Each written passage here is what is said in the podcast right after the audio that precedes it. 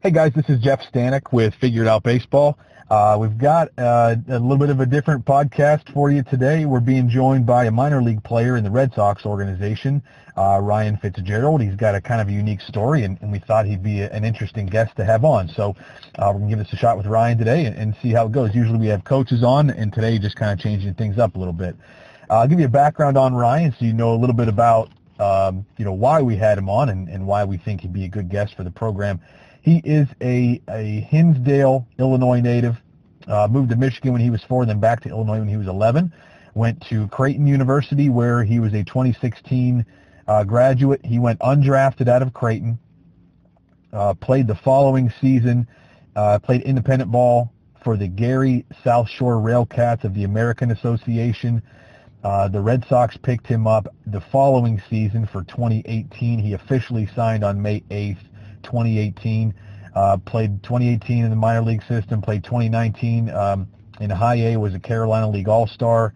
Uh, posted a 960 fielding percentage as a primary shortstop.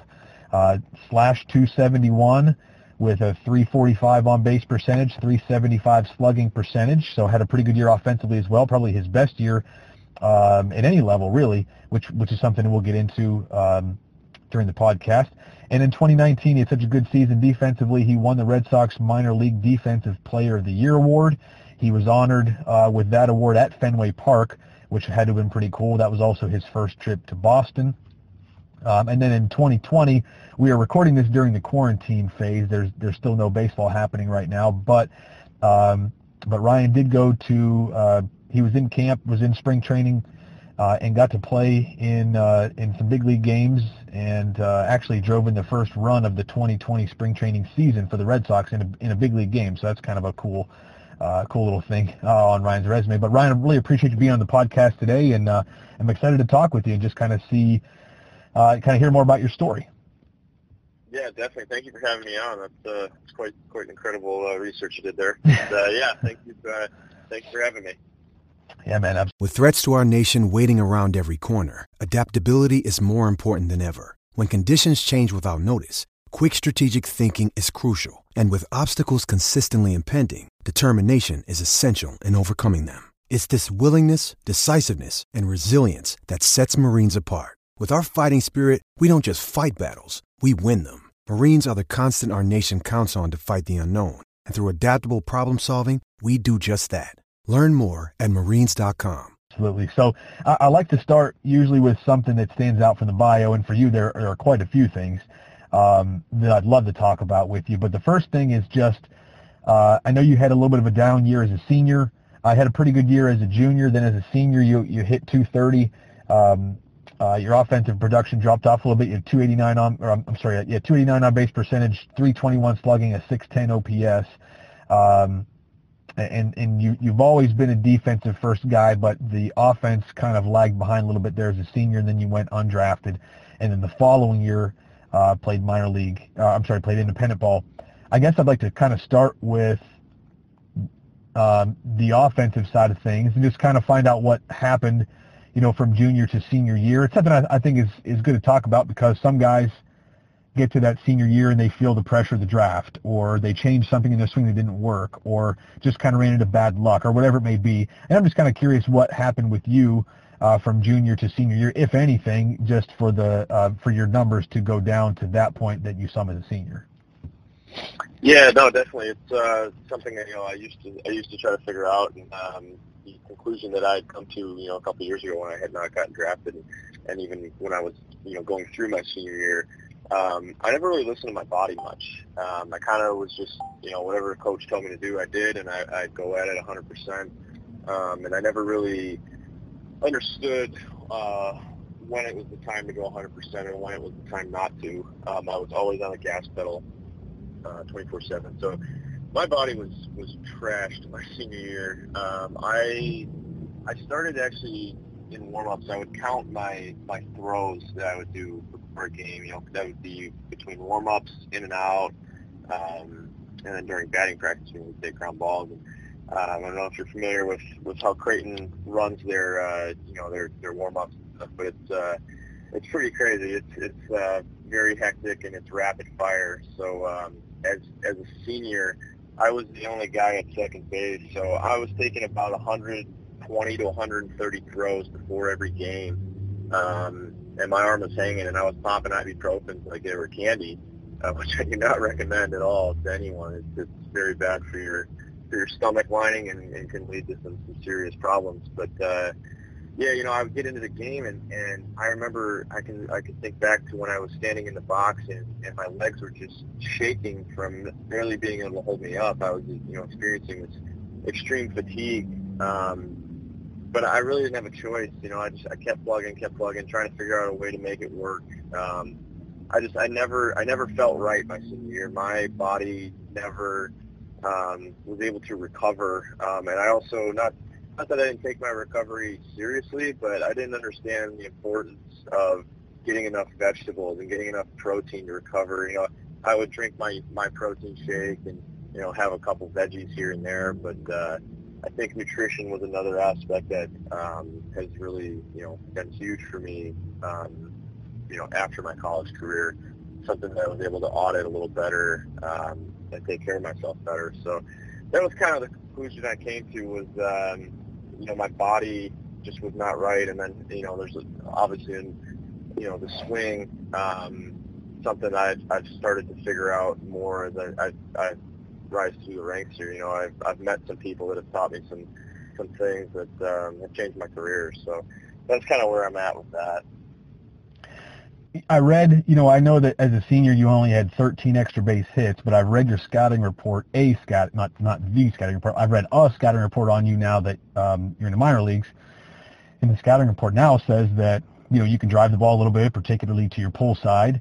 Um, is that did that change happen because of a focus more more on nutrition, just kind of keeping yourself um, uh, I guess in better recovered and being closer to 100% every day? Has there been more of a focus on uh, you know being in the weight room? Because now the the report still says that you know you kind of carry a middle infielder body, like they don't expect you to gain a lot of other extra weight. And uh, I mean you're you're pretty you know pretty average sized middle infielder, I would say. But has that has that change in the in the extra base hit power come from anything in particular? um, or just from your approach? Because I've read some things about that too, which I definitely want to get into. But what's been the primary factor in you just being able to drive the ball more from college till now, especially going from metal bat to wood bat? Yeah, it's it's tough to pinpoint exactly one thing. I mean, there's been so many things that have just been, like I said, life changing for me. Um, I nutrition obviously is a huge thing. My mom actually just became a certified health nutritionist, so she's been helping me a lot with um, getting that stuff figured out. Um, but ever since I was a kid, you know, it was always, you know, stay on top of the ball and, you know, level swing, um, you know, el- you know, even when I was young, you know, elbow up, all that stuff, and, you know, make sure your swing's level. So, um, and I, I was, you know, very coachable, and I think too coachable um, to an extent where, you know, I just did what I was told. Um, and I never really, really drove any baseballs because of that. You know, it was always I was told I was a slap hitter, um, my coach told me that when I was when I was a, a junior that I was a slap hitter. Um, and I ended up you know leading my team in home runs that year. And I um, it was really an intent change for me, um, not necessarily a mechanical thing. It was more of um, I'm going to try to hit the baseball hard. I'm not going to try to hit the baseball on the ground. I'm going to try to hit home runs. Um, you know, especially when I got to indie ball and you got nothing to lose. Um, you, you realize that um, you know, these big league teams aren't looking for a, a slap hitting middle infielder anymore. Uh, you know, where the game's headed, everyone's going to have to be hitting for power.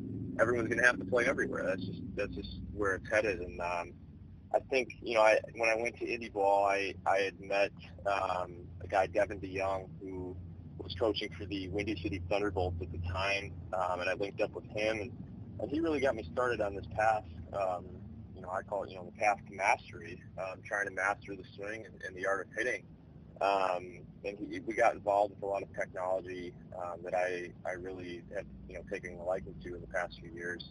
Um, you know, we got into more of uh, my body and its mobility and its stability, um, what I'm deficient in, um, and we focused on those areas of my swing.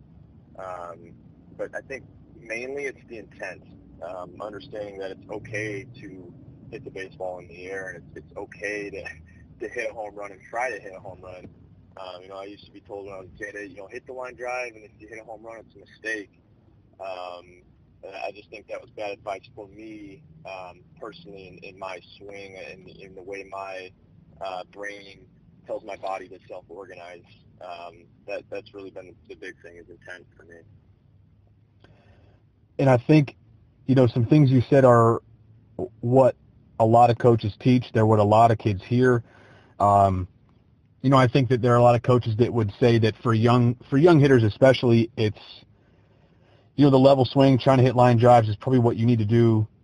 You know, until at least until you're physically able to hit the ball far enough to you know hit it in a gap or, or hit it over the fence. Yeah, um, right. It, you got to learn to be a hitter before you start getting into this stuff for sure. Yeah. So that so with you, I kind of wanted just to, if you would walk us through, you know, what you did. Um, which with Coach DeYoung, who's now in the Red Sox organization as a coach. Um, at the time, you know, you, you said he was with the White Sox now. White Sox. He I'm sorry. With the Red Sox last year. He, he was with the Red Sox last year. Now he's actually with the White Sox. Okay. Um, this, well, if, if, the year was happening. if we had 2020.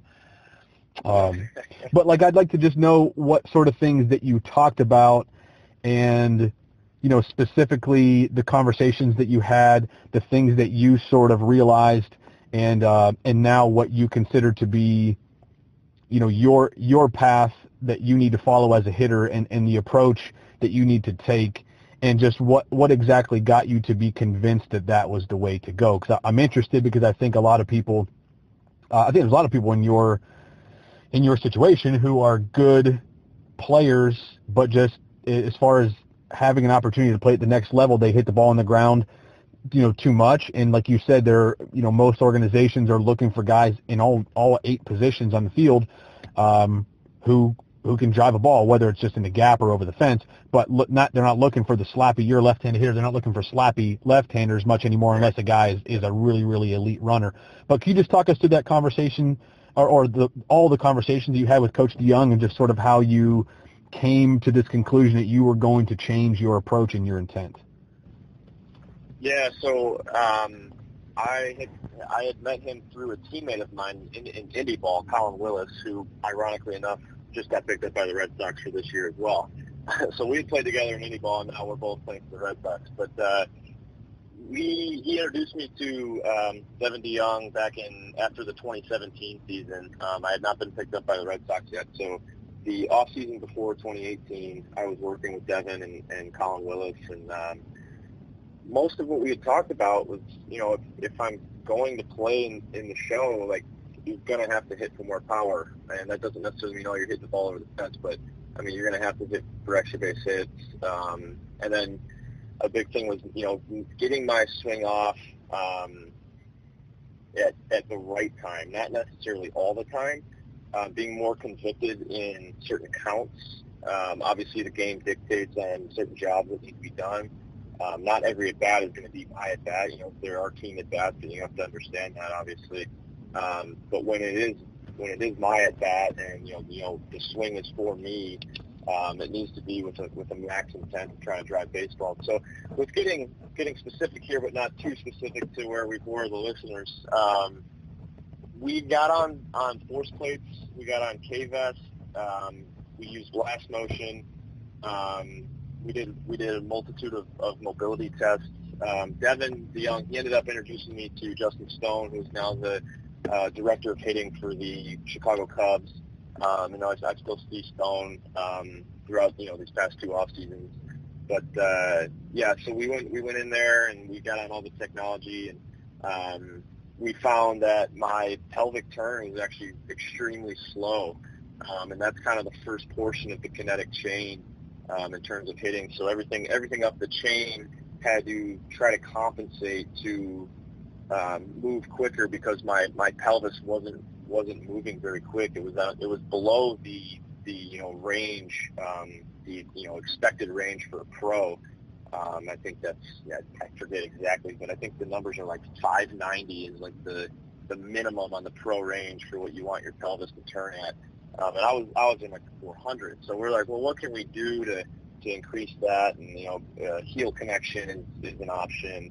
Um, different different drills with like medicine balls. Um, uh, my posterior chain uh, wasn't wasn't really being activated at all, and we found that out through some of the, the mobility and stability tests we did. Um, and we, part of part of the mobility test was um, the TPI mobility test.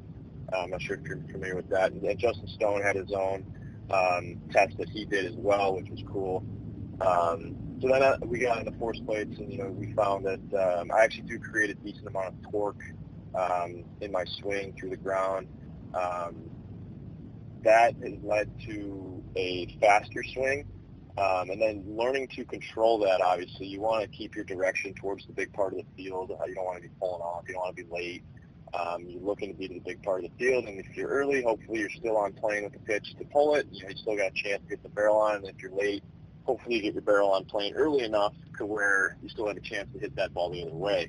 Um, but for me, we found actually this off season um, another guy that, that Devin introduced me to is Ryan Johansen, who is the minor league assistant hitting coordinator for the White Sox, um, and he's he's around here in Chicago, just, just like Justin Stone. So I spent a lot of time with him this off season actually as well, and you know we, he's got all those all the toys of you know the force plates and the the sensors and the HitTrax and all that stuff. So that stuff that stuff was great for me. Um, to really learn more about my body and my swing um, and see what plays.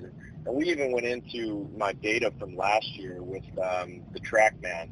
Uh, that because that tracks all of you know every game I played in the minor league last year and the year before even. So we were able to really like find specific data um, about myself. So something, um, for instance, we found that I hit really well with runners in scoring position last year, and we kind of start thinking, well, what, why? What was what was my thought process um, or approach when I had a runner in scoring position? You know, so I started thinking back, and like, man, what was I thinking? It's like, well, I, I had a runner in scoring position, and, and in most cases it was less than two outs. Um, so for me, I'm thinking pull as a lefty. You know, if obviously there's nobody out and I pull a baseball, I either get a hit and score the guy, or I get out and I'm probably moving him over to third. So I'm doing the job, getting him over, having a chance for the next guy to drag him in. Um, so we took that approach um, throughout the entire offseason. Like, okay, you hit really well runners in scoring position, and you absolutely crush baseballs. My my average exit velo with in scoring position is way higher than my overall average exit velo. Um, because I'm looking to do damage with runners in scoring position. I'm looking to pull a baseball, which is my strength. Um, so it would be, it's really cool to see that through the data, and I never would have known that um, had I not had that data to track me and then go in and really fine tune and look at, okay, what approach is working for me? Let's go with that. Um, so yeah, that's I know that's kind of a, a lot, but not too specific. Hopefully, if you got any any questions about that, I, I can definitely go in, in more depth. That was great. I think I, I like having the conversations about you know data and how guys use data to make themselves better. You know, you're you're on social media enough to know that it's a it's a constant debate on. I know you're not on Twitter as much as you're not as active as on Twitter as you are on Instagram, but um, uh, you know what? Hitting Twitter is something that guys are constantly arguing with one another about about this or that, and data is a big yep. thing.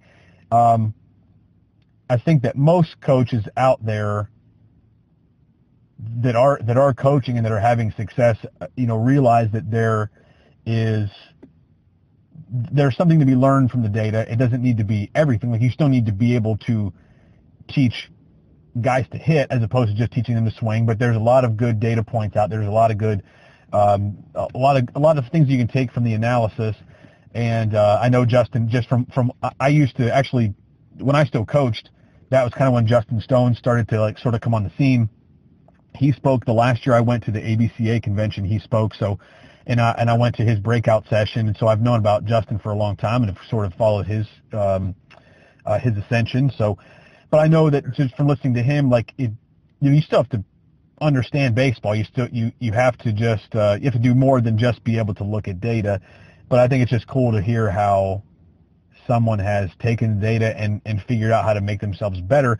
If you were to go back in time like when do you think would would have been the a good time for you to begin looking at this stuff, like optimally optimally in your career? Like I guess what I'm kind of getting at is, you know, maybe freshman, sophomore year of high school was too early, but maybe, you know, being 23 years old was a little bit too late. Like, when would you think would be the good time? And if someone's out there listening to this saying, like, well, I'd kind of like to, I'd love to have those numbers for my own swing and just sort of start to see where my deficiencies are. Like, when do you think would be a good time for a hitter to look into that? When do you wish you would have done it? Yeah, I, I mean, I don't think there's ever a time where it's too soon. I think finding the right coach to understand that um, technology and the data should be used as a guide rather than an objective. I and I, I feel that I I have gone on you know both ends of the spectrum where I was I used to be all feel and you know I got to feel this and that. Where then I went super internalized with data where it was like I'm chasing numbers and that's not good either.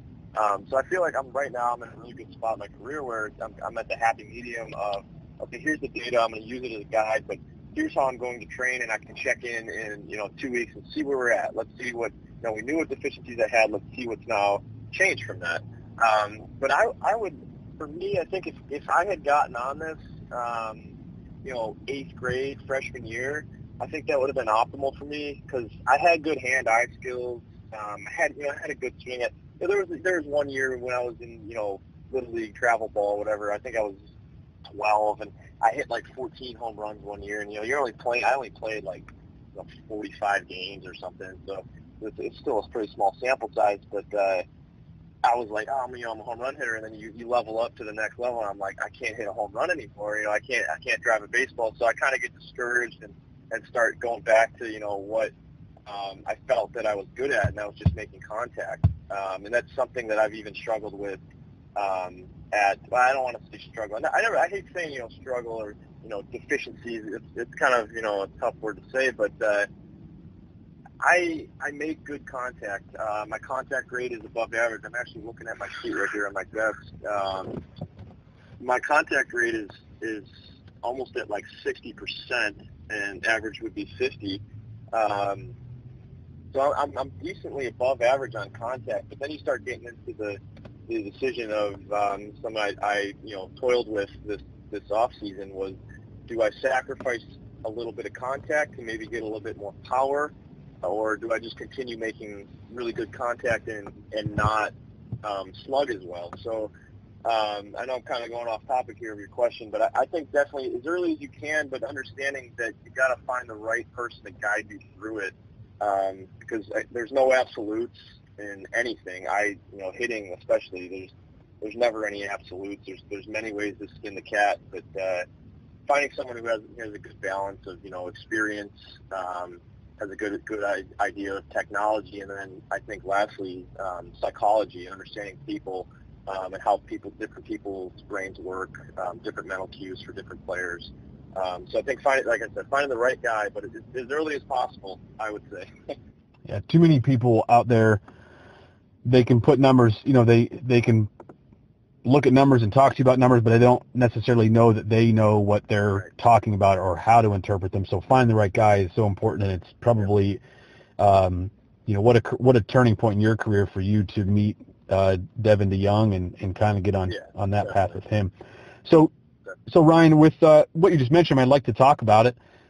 What is the sweet spot for you as far as do you just remain a good contact hitter and maybe sacrifice some extra base hits? Do you, or should you sacrifice some contact for some more extra base hits? Like what, what do you think is optimal from, from the, you know, the numbers that you've analyzed and kind of where you think, you know, what you think helps you to have the best path to the big leagues?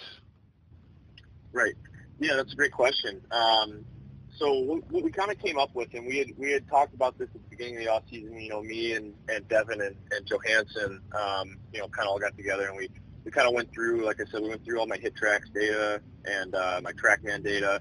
Um, I my swing percentage is barely above average. It's like 52 percent. You know, so it's like two percent above average, uh, which isn't bad, but I would like to lower that. I wouldn't mind being below my my swing frequency if I could lower that a little bit. But when I do decide to swing, that I'm going at pitches that I know I can drive. Um, I, and I think that's where we'll find um, I won't really lose much contact with making better swing decisions. I think will be um, key for me. And then, like I said, being convicted in, in certain counts, um, knowing when it is a good time to do damage. Um, like I said, the, the game dictates, you know, there's jobs that need to be done.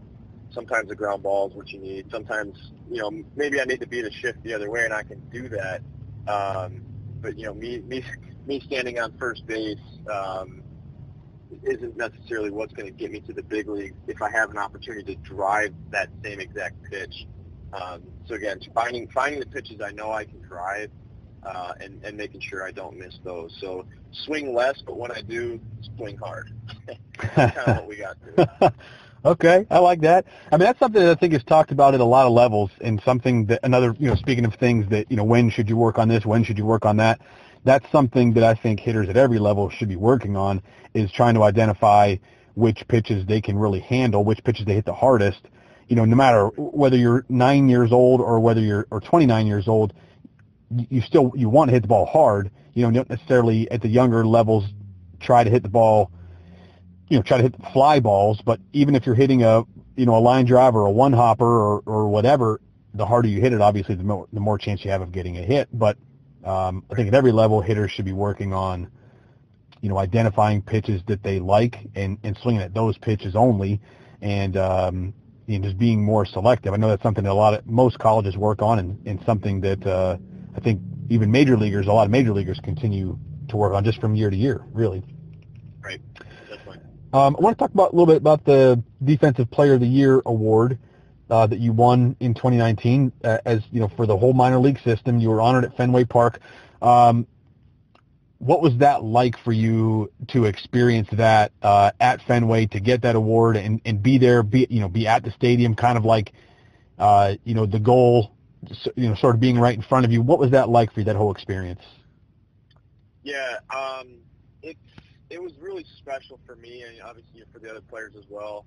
Um, but to go from you know in 2016 when I don't get drafted, and I didn't even watch the draft that year, and I, my parents were you know they were watching it you know for whatever they thought I had a shot at getting drafted. I knew I wasn't getting drafted you know in 2016, but you know, the final the final pick was made in the draft, and I was you know sitting at home. I was actually just about, about to go to the gym, and uh, you know both, both my parents come up to me and they they're crying, and I got them both in my arms, you know, one on, one on each shoulder, and they're crying, and you know we're so sorry.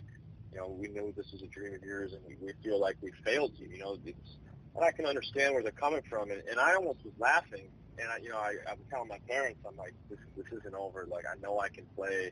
I know I can compete at the highest level we're going to figure this out. You know, we're going to we're going to do something here. I'm going to you know find an independent ball team and we're going to make it work. Um, and then and then to go to that, you know, it's like from the lowest of lows to to getting an award at Fenway and, and having my parents there to see that, you know, and I, you know, my mom, my mom's crying again, right? You know, she's crying when it was Ben, and she's crying again when I'm getting this award as I'm walking up the home plate, you know, shaking uh, Alex Cora's hand and uh, accepting my award and, and standing up on the foul line there um, I, it was just cool to see my parents. Honestly, that was that was really what it was for me. For them to get to experience that and you know see Fenway, um, and get to meet you know all the front office people that that have been phenomenal. You know for me in my career throughout the the three years I've been with the Red Sox. Um, that was that was the special moment. It was just to see them experience it. Um, because they've they've sacrificed so much for me and helped. They've, I mean, I wouldn't be able to do anything that I do today without them. So that was really the cool part was was to see them. Let's go back to even when you uh, went undrafted in 2016. You did not play independent ball in 16. Played in 17. I think there's a misconception out there among uh, players, maybe at the college level, that they just kind of think, well, anybody can play independent ball. Like, you know, if I don't get drafted, I'll just go play independent ball. But it's not quite that easy. Can you talk about just your experience, how you ended up you know, how, you know, why you didn't play in 2016 and how you ended up, you know, finding a spot in 2017. We, let's just start there. There's a couple other things I'd like to kind of ask along those lines, but let's just start there. Definitely. Yeah. Um, so didn't get drafted. Um, obviously, I was looking for a team in 2016. I I had tried out for a couple of teams. Um, I I went to an open tryout for the Braves in, in Iowa. I drove there with my mom and stayed overnight, and we went to this open tryout and for me, it was a waste of time, but uh, you know, I did really well. Um, I, I it was some high school field, and um, I, uh, it was whatever. But uh, they, you know, they they're like, man, you can play, like you can really play. I was like, yeah, I know I can. And they're like, like, but what about the hitting? Like, you don't, you don't really, you don't hit much, do you? And I, I mean, I probably shouldn't have said this, but I told this guy, I was like, F you, man.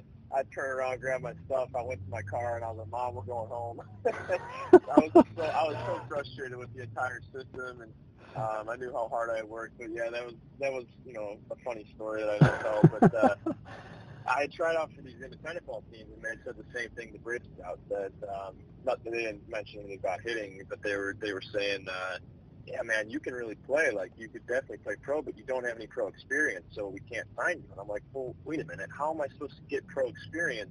That's what this is for. And so I keep plugging, keep plugging, and, and my little brother, he was still playing baseball at the time. He was in high school.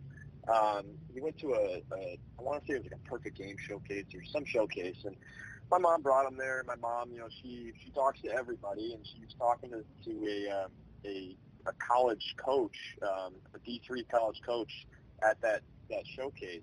Um, I still I'm still friends with this guy today, but uh, he talked to my mom, and my mom's like, "Yeah, I got a son. He just you know just finished up at Creighton University. Didn't get drafted. He's looking for a place to play."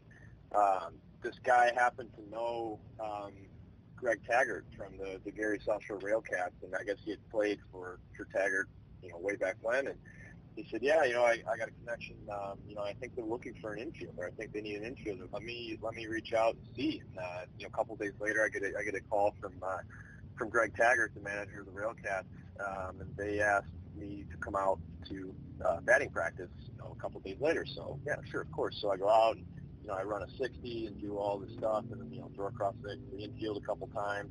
They had a couple of arms that I faced um, in you know some live live BP before the game um, they they uh, they're like, yeah, you know, we we like we see. Can you come out tomorrow? Yeah, sure. So I come out tomorrow and kind of do the same thing. You know, kind of take BP with the team, take some ground balls and stuff. And um, they're like, yeah, like we're interested. You know, just just stand by. We're we got to see what happens. And, and by now they got like a month left in their season, so their season is pretty much done. And I'm like, wow, you know, they're probably not going to sign me. Like obviously, there's you know, just no reason to.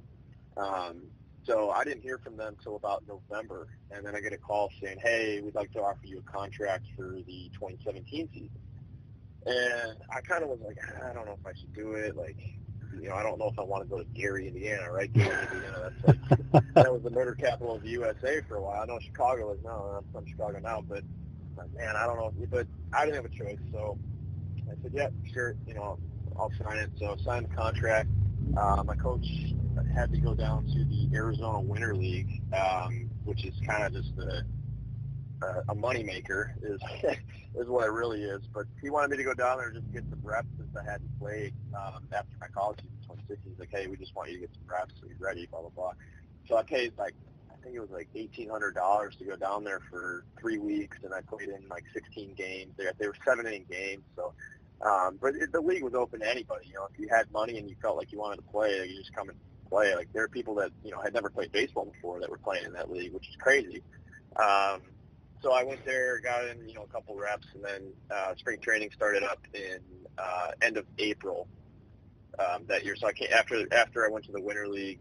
That was for you know, three weeks in February. I had a couple of months back home, and then spring training start, started in uh, end of April, and that lasted for um, another I think three weeks or something like that. And um, I crushed it. Like I'm like I'm feeling great. I'm like playing great defense. Like, I hit extremely well. I think I was hitting like 400 or something. Like you know, and the average age in that league is 28. Um, obviously, this is spring training, so it's just a bunch of you know scrimmage games and stuff. So, but I'm like super young and I'm like crushing it. And uh, so one day I'm you know driving home and I get a call and he's like, hey, you know, can you come back? So turn around, come back. And, go into his office and you know all the coaches there and he goes, well, you made the team. And I kind of like look around at the other coaches like, yeah, no shit, I made the team. Like, your best player. Like, like, well, yeah, of course, right? And uh, I didn't say that obviously. I'm like, okay. And uh, he goes on and he says, yeah. He's like, man, when we uh, when we offered you that contract, I mean, we were fully intending on cutting you in spring training. Like, we just didn't know. You know, we figured we'd give you a shot, but he's like, we didn't think that you would you would make the team. And I'm like, I'm kind of, at this point, I'm kind of pissed because I'm like, you got to be kidding me. Like, you offered me a contract with the intention of cutting me. And I was like, okay. you know, I was like, I walked out of the office and I'm, you know, driving home. I had about a 45 minute drive home, and I'm just thinking like, all right, like I'm a freshman again. I'm just gonna have to work my way up. Like I'm on the team. I'm probably just gonna be a bench player, and I'm just gonna have to, you know, take advantage of my opportunities when I get them. So I was like, that's that's just what it is. I can only control what I can control. Um, and then our first game against the St. Paul Saints in Minnesota, um, I see my name in the starting lineup, playing short, batting seven, and I was I couldn't believe it. I was like, I didn't expect to be playing. I'm like, wow, I'm starting. Um, get out there and there's 17,000 fans, and I'm like, holy wow, this is independent baseball, right? Like, and the St. Paul Saints draw the most fans out of any minor league team anywhere. Um, they they always get at least like 10,000 a game. Like opening day, they had like 17,000, and it was loud. And I'm like, wow, this is independent ball. Like this is going to be awesome. This is fun. um, I ended up getting my my first hit that game too. I went one for four. Um, I hit. I got it off with Mark Hamburger. He's a former big leaguer. Um, played for I think the Rangers, the, the Phillies maybe. Um, great guy. You know, he played. He was older, but uh, it was cool to get my first hit off of him. And, you know, they gave me the ball and everything. But uh, yeah, you know, getting into independent ball, I thought was, ah, you know, I played Division One. Like it's easy, right? No problem. I had a really tough time getting in, um, especially in the league that I got into. You know, most guys go into the um, Pacific Association in California or the Frontier League. I know the Frontier and the Can-Am League is now combined, but uh, at the time they weren't. So getting into the American Association was, was actually a really big deal that I didn't even know of at the time. I just was like, oh, independent ball, like I can play this, right? No big deal. But I mean, all those guys are just fresh out of Double A, Triple A, and then I think there was even like five or six big leaguers um, that were in that league as well.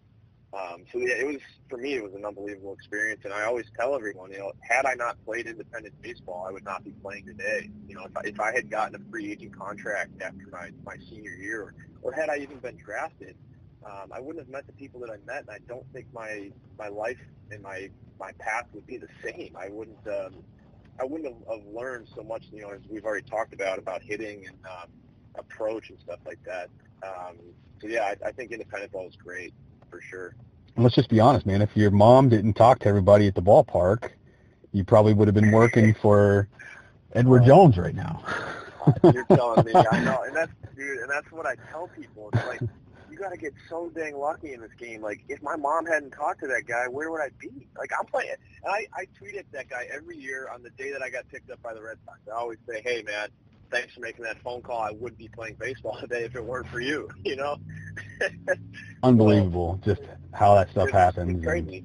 It really is. The yeah. luck involved, and and so many. You know, a lot of players have stories like that. Whether it's this is how I got to college, or you know, and, but this is it's pretty rare, I think, to have somebody who, uh, you know, is playing pro ball especially affiliated pro ball because of a phone call that their mom made, or I guess a, a conversation their mom had. But it's it's unbelievable. Correct. Um, how about can you walk us through? This is probably the last thing I'll ask you, Ryan. And I'll let you get going. But can you kind of just talk us through a little bit about you know just the the feeling that you experienced when things started happening with the Red Sox when they were interested when they when they called you. Uh, I believe you had to go down. Um, did they invite you down for for a tryout? Is that what happened, or, or, can you just talk us through that and just sort of the feelings that you that came along with that, and, and particularly when you got to sign your actual contract? Yeah, definitely. That, I mean, yeah, that was like the pinnacle for me. Um, the, yeah, the way it all happened. Again, um, another another story being uh, being in the right place at the right time. But uh, you know, I had mentioned that you know I, didn't, I wasn't sure if I wanted to play in Gary. You know, thank God I that was the place that I played in because my coach had a connection with the Red Sox. He knew a scout, um, you know, and he, he knows people with the Red Sox. So he ended up getting me a tryout. Um, you know, they have an independent ball tryout every year, and he got me into this tryout um, in February, end of February, or March 1st. I apologize, March 1st of 2018. Um, and actually, I've, ironically enough, I was in Arizona the day before at an Arizona Diamondbacks tryout. Um, so I flew from Arizona back to Chicago, and then the next morning I was on a flight out to Florida, uh, to Fort to Fort Myers to uh, try out there. But uh, yeah, I ended up going to that tryout in March, um, and then I, you know, I, actually I did I did horrible at that tryout. You know, defensively I was fine, but um, you know we faced like live pitching, and, and I wasn't ready for that. I, I don't think I hit a ball fair, but uh, I uh, I ended up I came home and um, I was getting ready for spring training with the Railcats, and uh, actually I went I went to the stadium. I had my my locker already set up um, with the Railcats. You know, I was there for for two days. We were facing a couple, you know, live pitching um, before before spring training started, and um, I was one of the players that showed up early. And uh, one day I showed up, I you know hit live, and you know left all my stuff in my locker, and I was driving home, and and my independent ball coach calls me, you know, hey Fitz, um, we're gonna need you to come back to the stadium, and I'm like, oh come on, I'm, you know I got I got a 45 minute drive back home, and I'm like half hour. I'm a half hour home. I was like, why? Like, what, what, what, what do you need? And he's like, you're gonna have to pack up your locker, bud. He's like, the, uh, I'm thinking, oh no, what happened? Like, am I getting traded? And he, he goes, uh, the Red Sox signed you. And I'm like, like, I, I, it doesn't sound like real at first. I, I took it like so like professionally in that moment. I was like, okay, like, like I didn't, I didn't even understand like the magnitude of it. I was like, oh, okay. And then he's like, you're going to be getting a call from, you know, so-and-so, and they're going to tell you this and that. I, I couldn't remember what he said after that, but I just knew I was going to be getting a call, and he's saying this and that. And I, I pulled off some exit um, and just parked on the side. And, you know, when we hung up, I was like trying to process what he just said. And I was like, he said the Red Sox picked me up, and I just started crying. Like, I just couldn't believe that it happened. Um, I just didn't know what to do. I was just, I was just like sobbing on the side of the road. Still, I drive by I drive by that exit all the time, and I'll, I'll always remember that spot where I, I pulled off and just sat on the side of the road and cried. But uh, I turned around, went back, got a uh, nice big black garbage bag, threw all my stuff in there, and uh, put it in my car, and I, I drove home. Um, my parents were actually dropping off my little brother at college that day, so I didn't want to call them and tell them over the phone. I wanted to do it in person. So I waited for them to get home, and uh, we were all having dinner, and and I, uh, you know, I told them I was like, "Hey guys, uh, you know, I got some information. I'm I'm actually not going to be going back to the Gary Railcats." And, both my mom and dad look at me, and they think they were probably thinking the same thing I thought, like, "Oh, you got traded." Like, we're, they're like, "What? Oh, you got traded? Like, where you going?" And I was like, "Boston Red Sox." And they just dropped. Like my dad jumps and like almost hits the ceiling, and like it was it was cool. So yeah, that was that's another good story I like telling people. that's amazing, and uh, it's just it's yeah. a it's a great story, and you're you're the good, the right personality to tell it. Uh, this is Ryan Fitzgerald, everybody. He is a he's a middle infielder, well, an infielder overall, I guess. Uh, maybe a utility man with the Boston Red Sox in the organization. Um, played high A last year. Not sure where he would have ended up this year, or if you'll get to, uh, but hopefully, hopefully you have a chance to play at some point in 2020. I know the minor league season is still up up in the air as to whether or not you guys are going to play. Um, it looks like Major League Baseball is trying pretty hard to get something going, but where we stand today, there's nothing firm about that, at least as far as I'm aware. But uh, um, uh, hopefully, we get to see you on the field sooner than later, and I'm sure anybody listening to this podcast will be following you and your career through the minor leagues. And uh, and Ryan, I, I sincerely hope uh, to be able to meet you in person someday and, and shake your hand and just uh, talk a little more with you. We probably need to cut this off for right now, but uh, but Ryan, very much uh, appreciate you just coming on here and, and kind of bearing your soul a little bit and telling us your story, which is a great one. So thank you so much for being a part of the podcast today. Yeah, definitely. Thank you for having me on too. I really enjoyed talking to you, and uh, hopefully, if we do have season, maybe I can uh, get on again and we can talk a little more, kind of uh, update you on what's going on in uh, minor league baseball. Absolutely, we can do that, and and hopefully we'll have another one at some point where you can tell us about your big league debut. that would be phenomenal. That'd be great. All right, Ryan, thank you so much. Uh, good luck to you, the Red Sox organization, and uh, and hopefully you can become a regular here on Figure It Out. Yeah, that would be great. That would be great. Thank you.